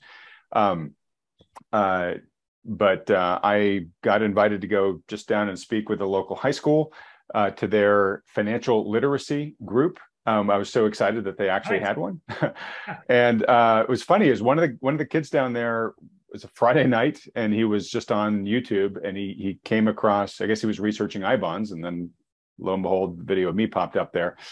And he's like, I think I've seen that guy around town. So he reached out, invited me to come talk to the group. Um, it's really funny because uh, the it, it was basically the first meeting of the group. So you and I have been talking a lot about, hey, what's the wisdom that we would pass along to younger younger people just starting out? And lo and behold, this opportunity fell right in my lap. And what was interesting is is they they, they were they were so early in the process that they didn't even know what they wanted to learn yet at this point. And and that was a real sort of sanity check with me. It was like, okay, wow, that's right. Like I need to just start from like literally chapter one with these guys. And we probably got through, you know, if I'm using a book analogy, we probably got through the foreword of the book before we, even could get to chapter one before our, our time together was was out. But um, for those of us that are talking about sort of being mentors either to our own children or to the next generation or whatnot, um, really important to really understand from the get-go, um, you know, where people are starting from. And in most cases, they're actually starting from ground zero. So you're really just going to start with the absolute basics. Like, it, you know, very quickly kind of realized, oh, they're, you know, they don't even really know what a stock is or a bond is or whatever. And, and, and basically I said, look, let, let's forget about the investing part for a moment. And this is what I want you to comment on, Lance, which is I told them, you know what, at your stage in life, you're much better like developing your earnings muscles and your savings muscles right now. The investing ones can come later right? Um, but it's really important to develop the lifelong habits of first learning how you can create value that you can then get paid for, right? And then taking what you get paid and not spending it, right? Yep. Saving it and let it begin to accrete. I'm, I see you sort of just nodding here, but it was like a big light bulb going off in these kids' heads because they were so excited initially to talk about like, oh, what's the thing I should buy that's going to make me the most money? Uh, and I basically said, look, let, let's not worry about that yet. Let's worry about the first two. And we talked about how most private wealth usually comes from private business that people start, right? Not right. That doesn't necessarily come from, from trading the markets. Um, the other thing I told them was, um, you know, a couple kids were like, oh, I've got a couple hundred bucks or I've got a thousand bucks my grandmother gave me or whatever. You know, what should I put it in to make the most money over the next year? And I told him, I said, you know, you, you shouldn't really be thinking about that right now. What you should be doing instead is learning how investing works and developing the right habits. So don't don't just put that whole thousand dollars in an I bond, which honestly, probably the best risk return I could tell you to do right now. If I was just trying to give you the best risk adjusted return for the next year. Instead, you should diversify. You should break that up a couple of, across a couple of different asset classes. You should see how they worked. I used your car analogy right about driving the car learning how it works before you you try to assemble it part by part right? So encourage them you know don't don't try to pick a stock yet. Just pick the major indices see what drives them watch the news kind of learn the heartbeat of how the market works. So anyways i'll pause here. You've been nodding through a lot of this but i'm i'm just curious would you have would you have you know added anything else to that conversation? No I, you know the the the biggest so this you know what you ran into is the biggest challenge. And this is the one thing that really burns me up more than anything else because I get calls all the time from teachers and they're like, hey, we're having an investing class. Would you come in and talk to students about how to invest in stocks? And I'm like, no, I won't do it. And they're like, well, why not? I said, because you're not teaching them to invest, you're teaching them to gamble.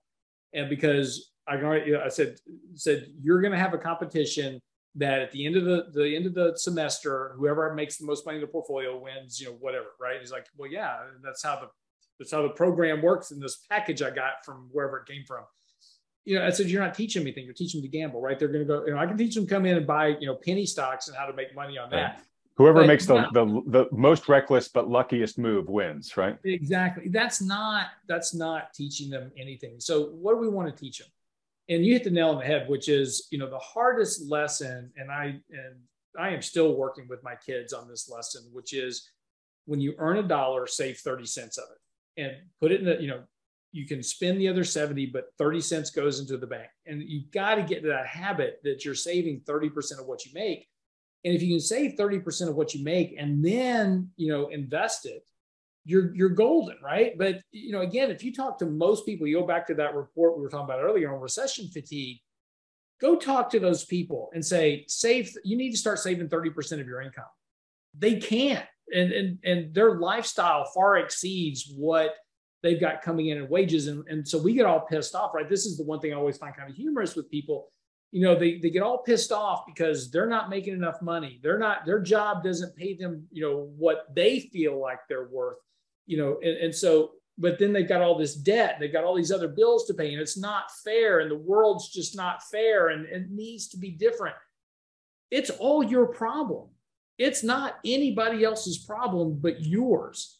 And you know if you want a better job and get more money go get an education of some i just sent my kids a list of 10 jobs that pay more than $150000 and a year right? Starting salaries and because you know they're both in the first years of college. So i'm sending them all this information. I'm like hey i ran across i'm i'm purposely seeking this stuff out right? But i just oh i ran across this today.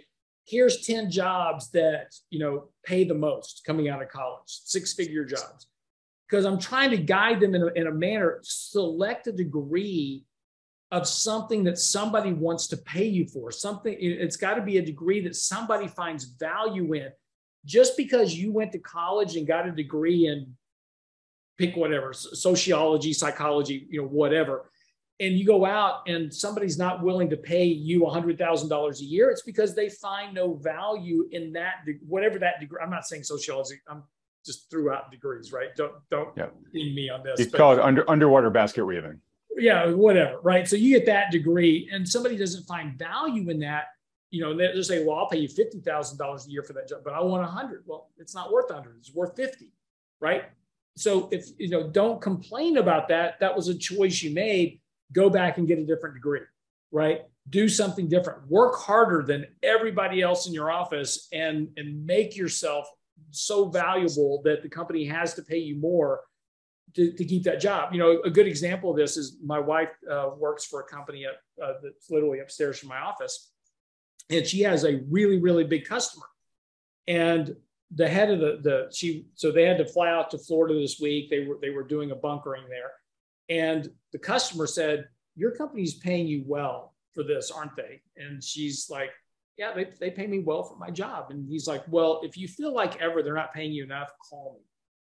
Because she has value and she has a she and she doesn't have a degree in it but she worked her way into this position. She worked hard, she developed a skill set, and she worked her way into a position to where now she's an invaluable component of this company. They don't have a choice. If they lose her, they lose all their customers because the customers will follow her wherever she goes, right? But this is the point I try to make across to my kids is don't complain about society and the evil and you're not being paid enough. You are paid what you're worth either you create value for yourself or you're going to have a problem. And if you're not say if you're spending everything you make trying to drive a BMW or Mercedes and buying a five hundred thousand dollar house and trying to buy Gucci bags and and, and uh, Jimmy Choo shoes, whatever, and you're spending everything you have on on a lifestyle and not saving any money, that's not anybody else's fault but yours. And that's the one thing I don't think we teach well enough is that the decisions we make have consequences. And it's nobody's job to bail you out of bad decisions. We've got to start teaching people to make better decisions early on in life. And that's why I struggle so much trying to teach my kids how to save 30% of their money, right? And if you can save that, it solves a whole lot of problems. Yeah, and, and so I started with these kids recommending a couple resources to them, one of which was the Millionaire Next Door, because that does a great job empirically showing you that the number one factor that people who are successful wealth builders have is frugality, right? It's the ability to turn a dollar of income into as close to a dollar of savings as they possibly can, right? The other thing I, I, I told them, which I think comports well with what you said, is um, especially at their age, um, you know, like my daughter is out there working jobs and she's always stressing about like, oh, well, I could work here because they pay an extra dollar an hour. And I keep telling her, don't worry about that. In fact, right now, I don't even think you should necessarily be working for money. Like, yeah, okay, get a job to make some spending money. But what you should be doing instead is asking, where can I get the best experience? And for those people, you should knock on their door and say, hey, I'm really interested in what you do. how about this? I work for you for free for a month. Let's just see how it goes. You get free labor from me. And at the end of the month, if I'm actually making a difference here, then we can talk about what you're going to pay me, right? And even if even if they agree on a, a, a, payment that, that you're unhappy with at that point in time, well, now you've got marketable experience that you can take to one of their competitors and say, I've been doing this for the past month or yeah. two. I'll do it for you. Let's talk about our, our wage, right? So, you know, it's all about we're talking about here it's all about the process of learning how to create value. And and why I, I, sort of save this for the end of this conversation is yes it's great that we're we're trying to encourage you know younger generations to, to think of all this stuff. But a lot of what we just talked about right focusing on the earnings and the savings muscles that's relevant to adults in general but i think it's particularly relevant to them going in, you know in a bear market in a recession where you might not earn as much as you hope. You might even lose your job for a time, right? Or the investing side might go to sleep for a while, right? Because the average returns of the market may not be very good for the next six months or eight months or whatnot, right? So you're you know you're better off just saying okay great how do i improve my earning situation and my saving situation and then either when i'm in a position of, of greater strength or the market's in a position of greater strength then the investing part can become important again that's right uh, that's absolutely right. But again, this is you know, you know, these are the things that we used to teach people. You know, back in the '60s and '70s when I was growing up, this is, you know, this is what we were taught, right? And you were, you know, I was taught never have a credit card, never, you know, always save your money, you know, these type of things. But you know, we just don't, we just don't teach that anymore uh, at all. Not, no, do we not teach it? But like when you go to college, what's the very first thing that's awaiting you when you open your mailbox for the first yeah. time? It's credit the card. credit card offers, right? Like we market the opposite to you. Yeah, and, and again, it's just you know this is, but again, we've just you know we have a whole society, and look, and this is the look. I hate social media, but this is you know a social media problem, right? You know, my kids are inundated every day with social media ads, right? And you know, Snap just reported their earnings missed missed uh, you know missed earnings because ad revenue is dropping. Thank goodness. But uh, you know, but every day my kids are being either you know hit by ads about buy this or buy this or buy this other thing, or you know the people that they follow you know are driving big expensive cars, right. living houses, showing off what new clothes they have or whatever. Right. And so they have this very distorted view that everybody lives that way. And it's just not the case. And, and this is why, again, you know, my kids hated me growing up because, you know, when they were 16, they they had to get jobs and work. At least they understand the concept of work and money. And, and now that they're in school, they're starting to, to realize that, you know, what is you know on social media isn't what's in real life. And there's there's a big difference between being on your own having to pay your own bills your own rent put your gas in your car you know and, and working minimum wage jobs to, to accomplish this while you're in school you know is is a much more realistic lesson than most get well, and it's it's a gift you're having them learn that lesson at 16, 17, 18 versus 26, 27, 28. It makes a very big difference in, in the outcome of their life. All right, well, look, we're going to start wrapping things up here, but um, uh, to end on a, on a positive note here, um, if we had more time, um, I, I, was going to tell you about this kid I met when I was at the New Orleans conference. Um, his name is Devin Woolwind, and um, this kid is 15. Uh, he owns 41 properties at this point. He bought his first one when he was seven. He wrote a book about the process when he was 11. Um, total inspiration, sort of from a parent's point of view, yeah. in terms of teach the kid the right way about money and to see what they can do. You know, already at his young age, he's way better than a lot of adults. But imagine what his real estate portfolio is going to look like when he's 30, 50, et cetera, right? It's going to be amazing. Um, if folks find that story inspiring at all, I'm thinking about interviewing him for Wealthion. So if that's something you'd be interested in, um, you know, just real estate in general, but also learning how to get your kids involved early on in their lives into the the science and the art of real estate investing, let me know in the comments section below. Um, and as we wrap up here, I'll let you folks know too. i have got a treat for you coming up in just a minute, so stick around. When I was in New Orleans, I got to go to a private showing by the Preservation Hall jazz band down there in New Orleans. It was great. Uh, you'll see what I mean in just a minute. Uh, super fun being in that room too, Lance, because you know I'm listening to these guys along with Rick Rule and Brent Johnson and George Gammon and you know all the folks that were down there. We were all literally hanging out together, just enjoying the wonderful New Orleans jazz. But uh, I've got a snippet of that concert for you guys that I'll share. Just in wrapping up really quickly, I think Lance and I have done probably you know we've probably beaten the horse uh, to a, a bloody pulp at this point about what challenging markets the are, these are. And, you know, in my opinion, very few people have the experience, um, skill set, and constitution to navigate them on their own. So, again, highly recommend you work with a professional financial advisor that understands all the macro issues and risks that Lance and I have been talking about here. If you've got a good one, great, stick with them. But if not, if you want, um, uh, a free consultation um, or just a second opinion from one who does, uh, maybe even Lance and his team at, at RIA themselves, uh, just go to wealthion.com. It only takes you a couple of seconds. We can set up an appointment with them doesn't cost you anything. There's no commitment to work with them. It's just a public service they offer to help people. Um, so definitely go do that. And also, um, if you enjoy these uh, weekly market recaps between Lance and I, even though we spend all our time trying to keep them brief and we basically exceed our uh, record yeah. limits uh, week after week after week, like I think we're doing here, do me a favor and hit the like button to support this channel, as well as click on the red subscribe button below, as well as that little bell icon right next to it. Lance, thanks so much for joining me again. Everybody else, thanks so much for watching and enjoy the Preservation Hall Jazz Band.